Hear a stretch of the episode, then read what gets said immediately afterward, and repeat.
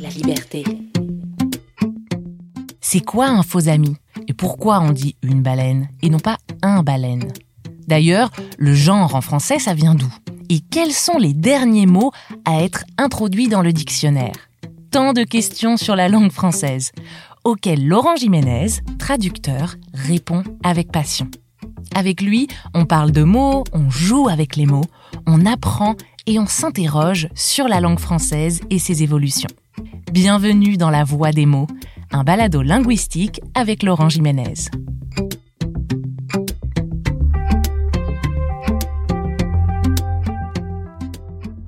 Bonjour Laurent. Bonjour Morgane. Merci euh, d'être dans cette nouvelle chronique pour nous parler cette fois-ci d'un sujet que, à la base, tu as intitulé La baleine et le lion. Euh, la baleine et le lion, c'est pour parler euh, des mots genrés dans la langue française. Alors déjà, pourquoi les mots sont genrés en français? En fait, c'est un, un héritage du latin, donc la, la langue mère du français. Donc en latin, il y a trois genres qui sont le féminin, le masculin et le neutre. Et en latin, euh, le, féminin et le masculin sont surtout utilisés pour désigner ce qu'on appelle les êtres animés, c'est-à-dire les, êtres humains et les animaux. Et le neutre désigne surtout les choses inanimées, les, les objets. Par contre, en français, on a abandonné le neutre. Le neutre, la forme neutre et la forme euh, du masculin se ressemblaient beaucoup. Donc dans l'usage, on pense que pour cette raison-là, les gens ont fini par laisser tomber le neutre et à utiliser le masculin dans le sens de neutre, dans le sens générique. La même évolution a eu lieu dans toutes les langues latines, ce qu'on appelle les, langues romanes, comme portugais, italien, euh, espagnol. Eux aussi ont laissé tomber le, le neutre. Donc la raison pour laquelle le féminin n'a pas été utilisé dans la population, dans l'usage, comme générique, c'est pas une décision. On, pense que c'est parce que le, masculin ressemblait au neutre. Si le féminin avait ressemblé au neutre, c'est peut-être le féminin qui serait devenu le genre qui a, rempl- a remplacé le neutre. L'autre raison aussi que qu'avancent les historiens de la langue et les linguistes, c'est que euh, en français le, masculin est dit non marqué. Par non marqué, on veut dire c'est- parce que beaucoup de mots euh, masculins en français, c'est un petit peu la, c'est comme le noyau du mot. Si on prend le mot chat, par exemple, un chat, C-H-A-T, pour obtenir le féminin de chat, on doit ajouter deux lettres, T-E. Euh, les lettres qu'on ajoute sont la marque du féminin. Alors que le masculin, c'est le noyau, donc il est non marqué.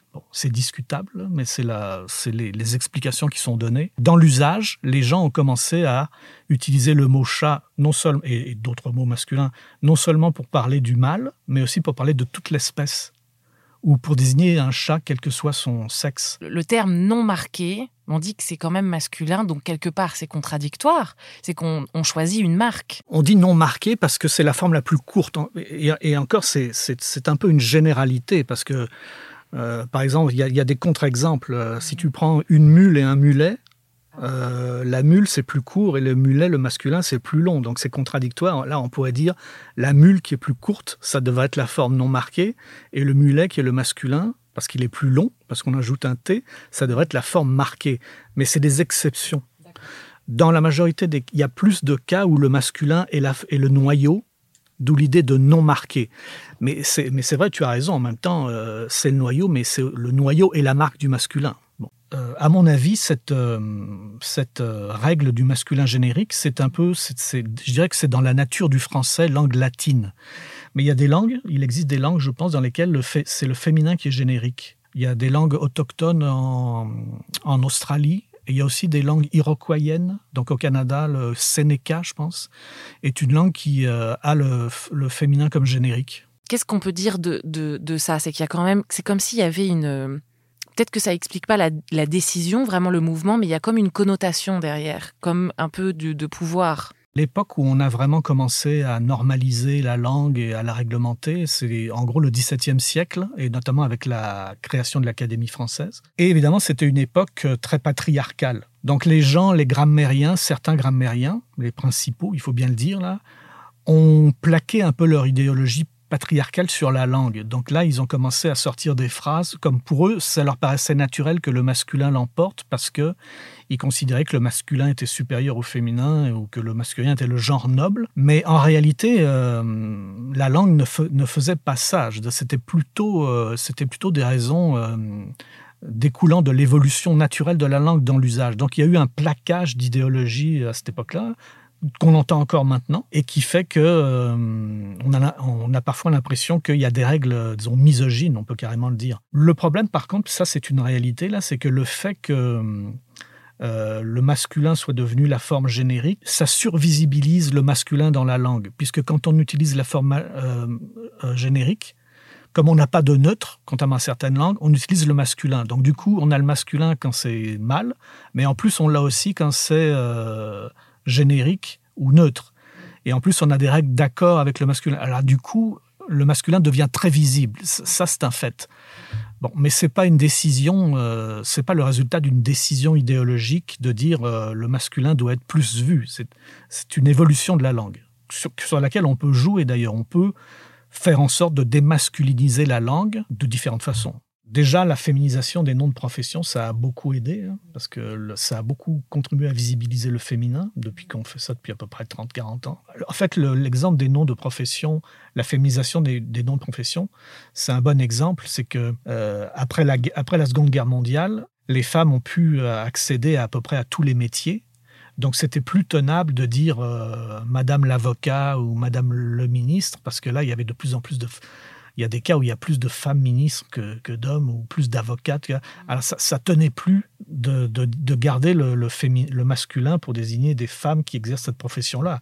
Donc c'est l'évolution sociale qui a fait évoluer la langue. Le féminin est beaucoup plus visible qu'il y a 30 ou 40 ans parce qu'on fait un effort de visibilisation, comme on fait des doublés par exemple, les Manitobains, les Manitobaines. Avant, on faisait pas ça. Bon. Et là, la, tendance plus récente, c'est celle euh, qui consiste à dégenrer, notamment pour euh, tenir compte de la réalité des personnes non binaires. Donc là, la tendance est euh, actuelle, c'est à dégenrer, c'est-à-dire à utiliser autant que possible des formulations ou des mots qui sont épicènes, c'est-à-dire qui sont les mêmes au masculin et au, et au féminin, donc qui finalement aboutissent à une espèce de neutre comme par exemple, plutôt que de dire les experts, les expertes, on va dire les spécialistes, parce que le spécialiste, c'est le même mot au masculin et au féminin. Donc c'est un parfait, un parfait mot neutre, si on veut. Pour des personnes qui apprennent le français comme langue seconde ou même enfin, une nouvelle langue, j'imagine que ça doit être très difficile de faire la différence ou de se dire pourquoi on dit une table, euh, un micro, un stylo. Est-ce que euh,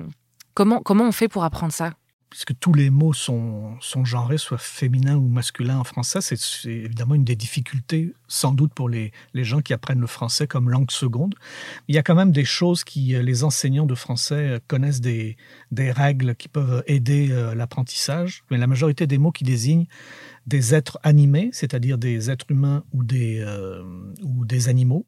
le genre de ces mots-là, en général, le genre grammatical, correspond au genre biologique. Donc, par exemple, on dit un coq, c'est le masculin, c'est donc le mot est masculin puisque l'animal est masculin. Un coq, une poule, un frère, une sœur. Frère, c'est le garçon, sœur, c'est la fille. Un père, une mère. Euh, donc, les êtres animés, généralement, euh, le genre grammatical correspond au genre biologique. Donc, ça, ça règle déjà une bonne partie du vocabulaire. Alors évidemment, c'est plus compliqué pour les noms de choses comme une table parce qu'elles n'ont pas de genre biologique. Donc euh, là, c'est arbitraire. Vraiment, c'est on sait, on sait, on sait pas vraiment pourquoi ça s'est fait dans l'usage. Euh, les, noms de choses sont féminins ou masculins. il, il, existe quand même quelques trucs, quelques règles qui permettent de savoir quand on enseigne le français, euh, notamment les, euh, les terminaisons. Par exemple, les mots qui se terminent par T-I-O-N sont féminins. Nation, potion, ration, c'est c'est féminin. Et les mots qui se terminent par EAU sont masculins, comme bateau, poireau, etc. Donc ça, c'est des trucs qui permettent, euh, qui aident les gens qui apprennent la langue à, savoir si un mot est, euh, est féminin ou masculin. Merci Laurent.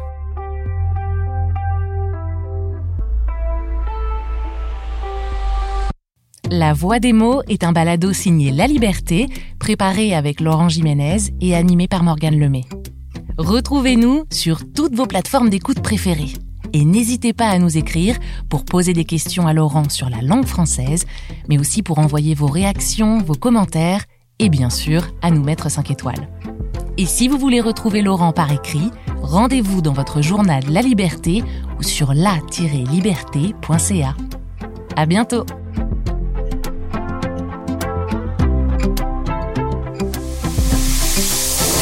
La liberté.